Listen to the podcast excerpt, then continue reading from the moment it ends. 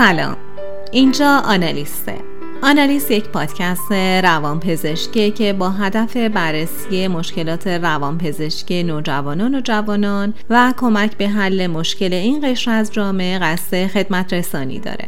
من تارا هستم.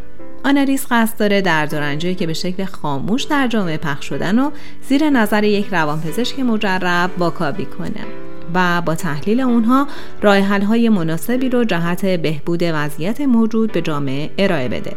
در صورتی که آزردگی خاطری دارید که دوست دارید در پادکست مطرح بشه یا احساس می‌کنید نیاز به درمان دارید از طریق راه های ارتباطی که خدمتون خواهم گفت با ما در ارتباط باشید. آنالیست ضمن رازداری در پادکست به بحث و واکاوی مشکلات شما می‌پردازه. آیدی ما در تلگرام هست ات ساین آنالیز پادکست ایمیل ما هست Analyst podcast at sign Gmail dot com و شماره واتساپ ما هست 0919 175 49 20 ما رو می‌تونید در اپلیکیشن های مختلف پادکست مثل Google Podcast، Apple Podcast، شنوتو و Castbox گوش بدید. امروز به همراه آقای دکتر سید علی زیایی متخصص فارماکولوژی و استاد دانشگاه، میزبان آقای دکتر ابراهیم واحد روانپزشک و عضو هیئت علمی دانشگاه هستیم.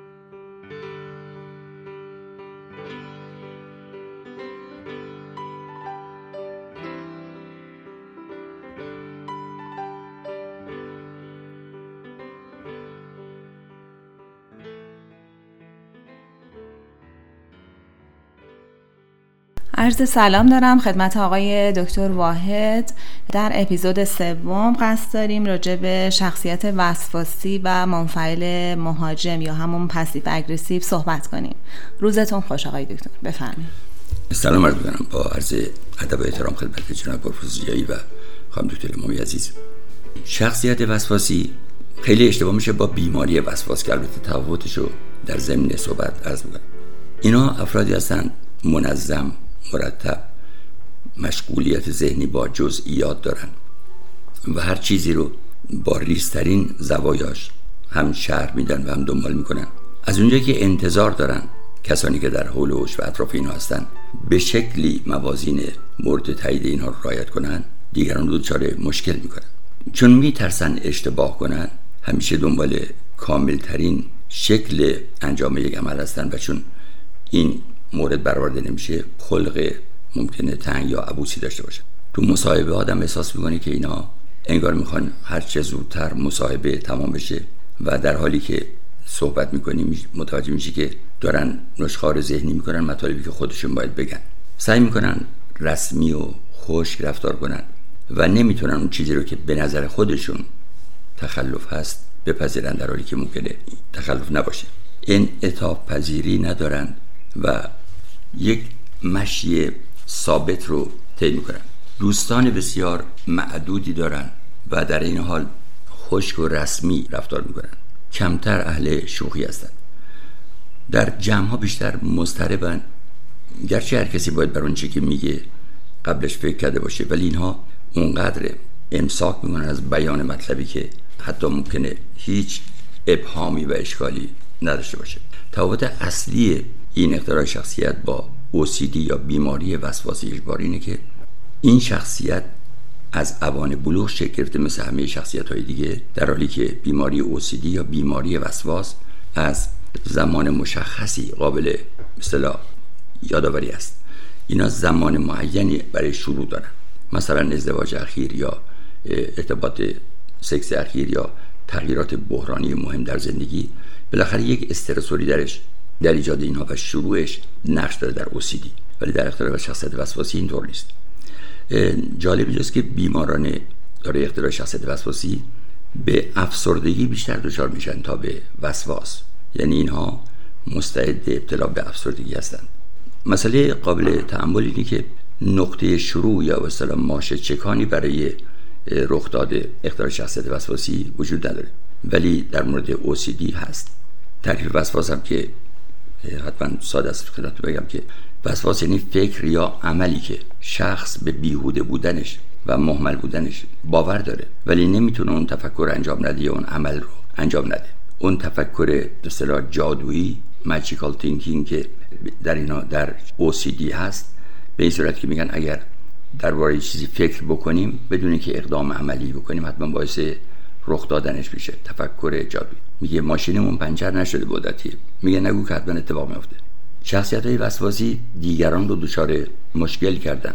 یه مقدار زمین های یادگیری هم وجود داره. مثلا مادر وسواسی با انجام بیش از حد شستشو به بچه یاد میده که همه جا آلوده است از میکروب یا همه جا نجس است. اما در OCD یا شخصیت وسواسی در بیماری وسواسی این گونه نیست. دختری که در ازدواجی قرار می‌گیره که به گمان او یا در بر شرایط نابسامان هست. با توجه به این باور فرنگی غلط که با دختر با لباس سفید میره با کفن سفید باید بیاد بیرون نمی‌تونه از اون شرایط رها بشه. یک دفعه انگار وسواس به دادش می‌رسه که اینجا رو باید بشوری و به حسابی چهار ساعت به این مسئله مشغول میشه. به همین جهت است که OCD رو یعنی بیماری وسواس رو وقتی درمان می‌کنیم لایه های زیرین این خاکستر به آتش یک استرسور مهم می‌رسیم که در زندگی ها وجود داره. آقای دکتر خیلی ممنون متشکرم. منم سلام عرض می‌کنم خدمت شنوندگان پادکست. می‌خواستم بپرسم که این افکار وسواسی بیشتر شامل چه افکاری هست و فرقش رو با رفتار وسواسی بفرمایید و اینکه آیا اینها باعث استراب در فرد میشن؟ در اون فردی که دچار وسواس هست یا خیر. با تشکر سوال بسیار مهمی بوده.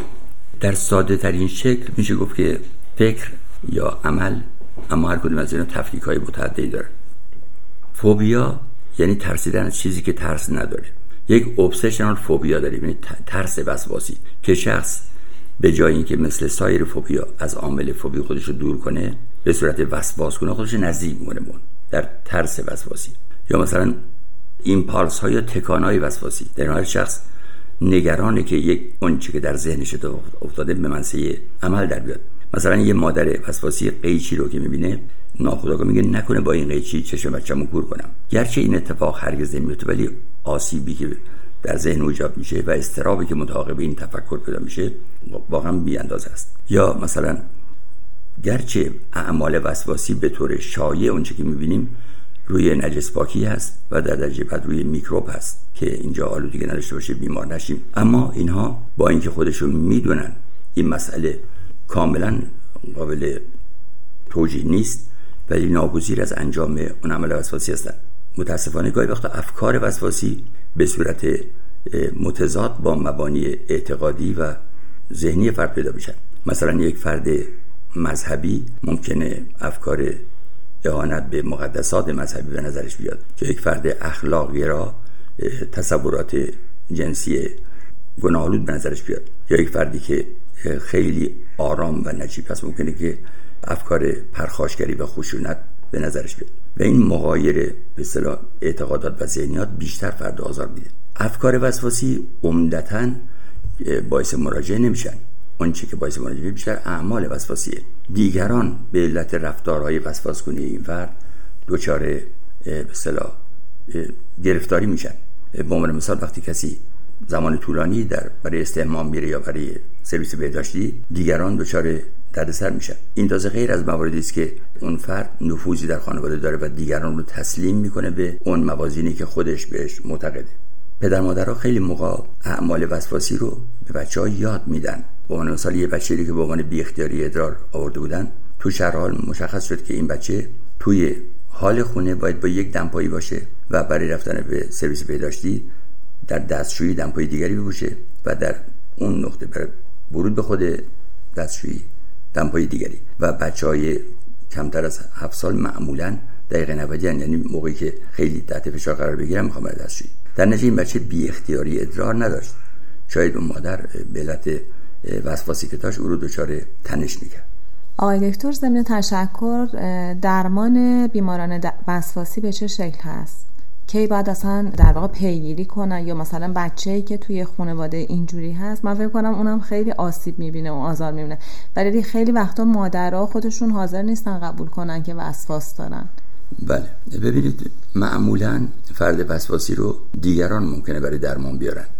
چون به نظر خودش می‌رسه که سایرین این موازین رو رعایت نمی‌کنن. اما خب وقتی که بچه ای همچین مشکل داشته باشه متاسفانه اختلالات روانپزشکی حالا هست هر نوع از جمله هرچه در سن پایین تری شروع باشن درمانشون سختره و تداوم این بیماری استمرارش در سالهای طولانی تری میسره.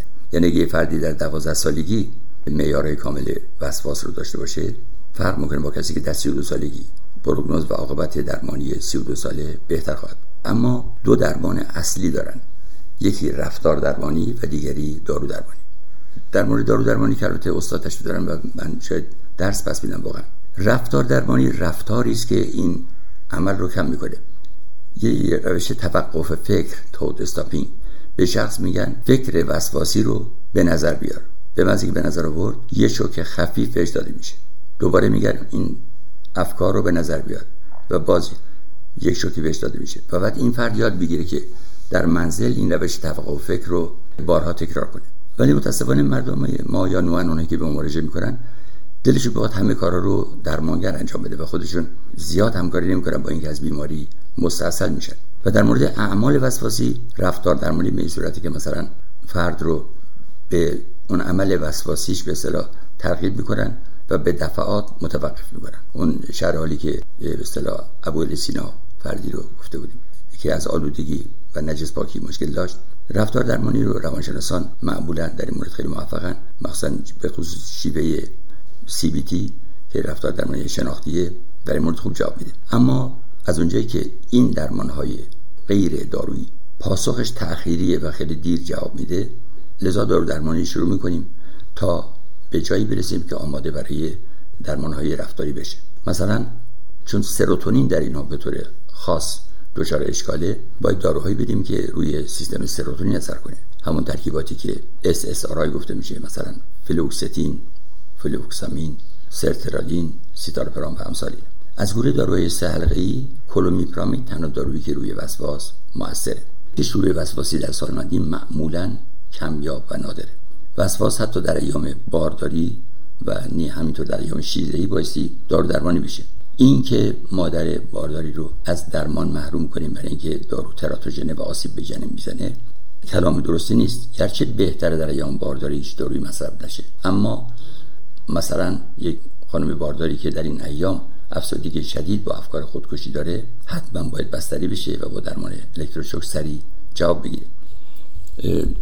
در مورد درمان ارز کردیم که در مورد مثالی. ببینید وسواس خیلی مسائل میشه که این زمینه ژنتیک داره یا یادگیریه.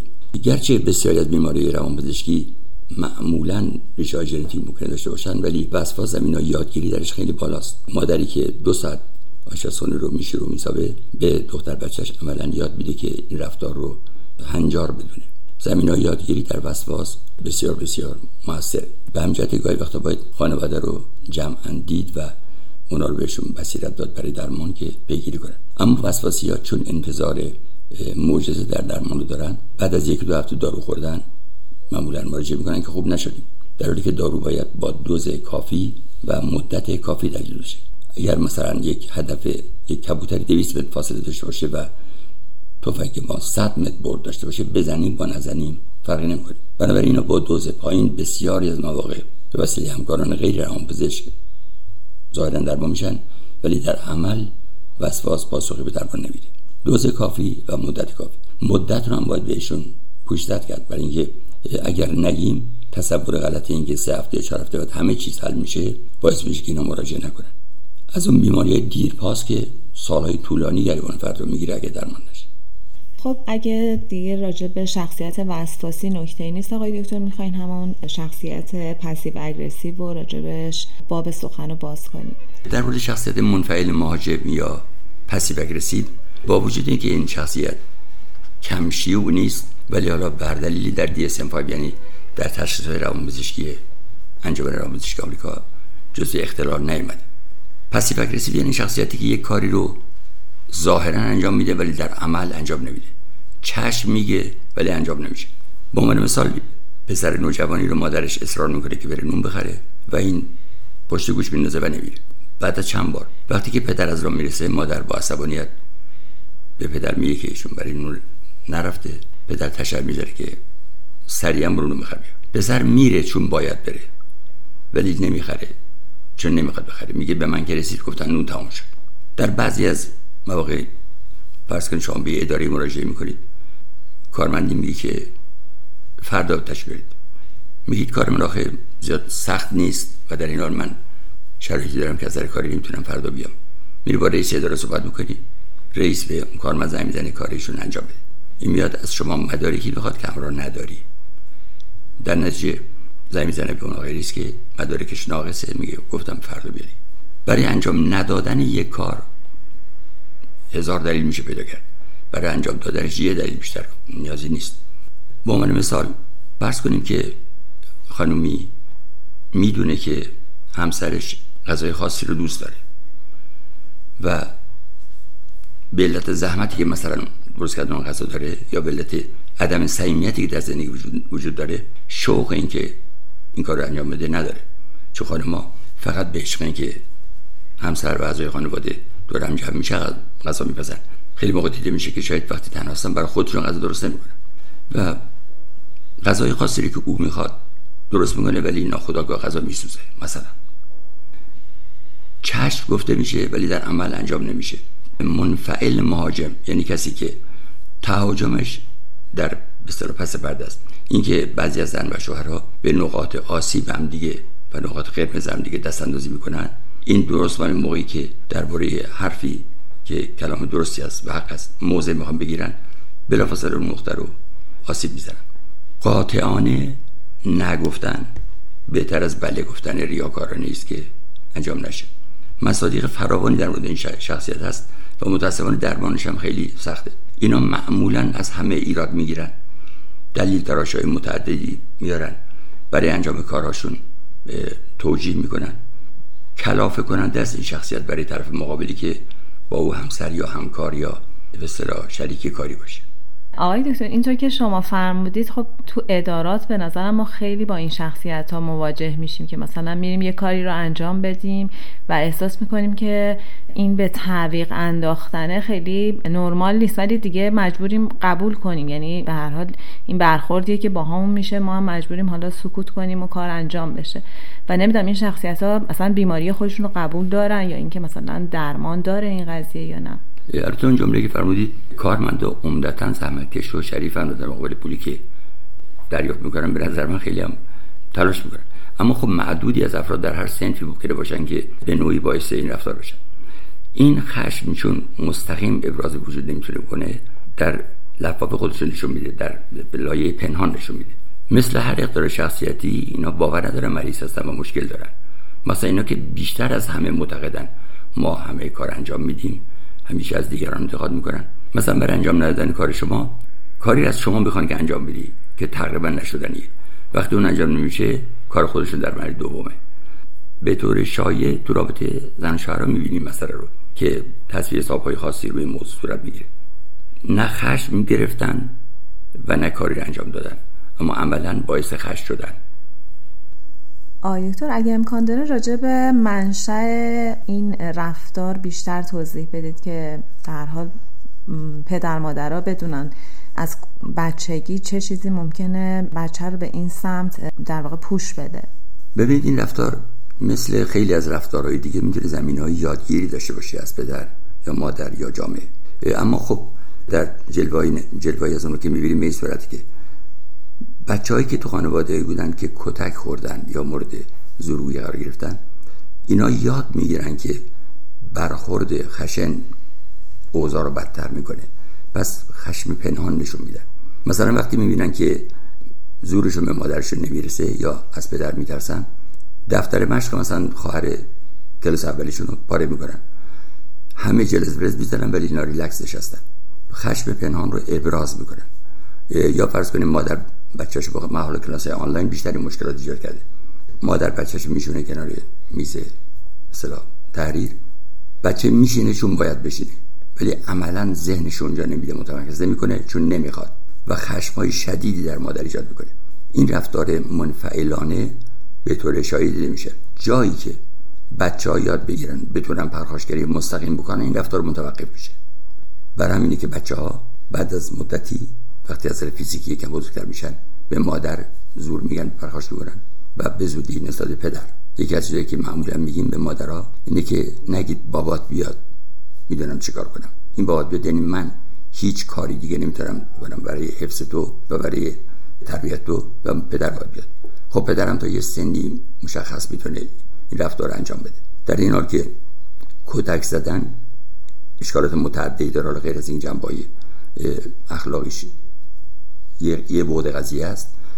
جمع دیگرش اینه که این بچه یاد می‌گیره همانندسازی با پرخاشگر رو. یعنی یاد می‌گیره یه روز زندگی تشکیلات خودش هم با همین پرخاش رفتار کنه. و اگر دختر باشه یاد می‌گیره که کتک خوردن می‌تونه رفتاری باشه که در مقابل خواسته ناهنجار پیش میاد.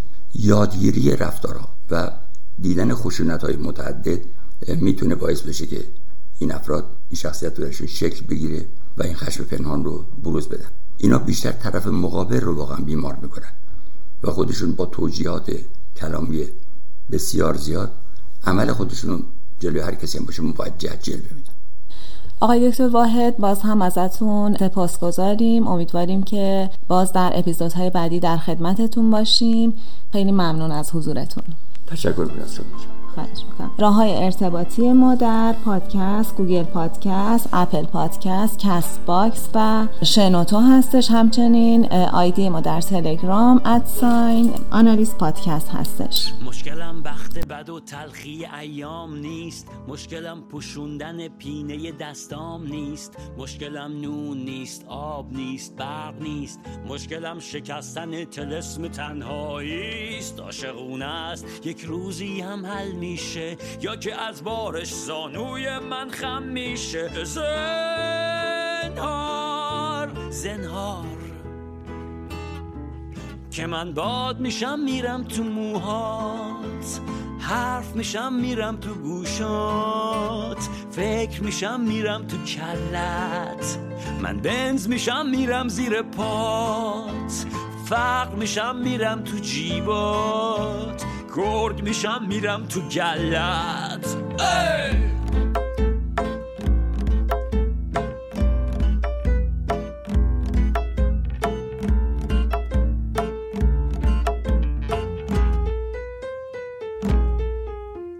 صد تا طرفدار داری همه تو رو دوست دارن و ذهن گرفتار داری. دمتم گرم دمتم گرم دمتم گرم دمتم گرم.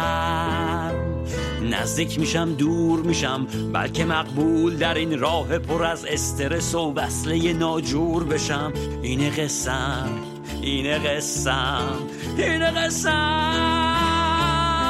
من برق میشم میرم تو چشمات. عشق میشم میرم رو گونت. زلف میشم میام رو شونت. من باد میشم میرم تو موهات. سیگار میشم میرم رو لبهات. دود میشم میرم تو ریت.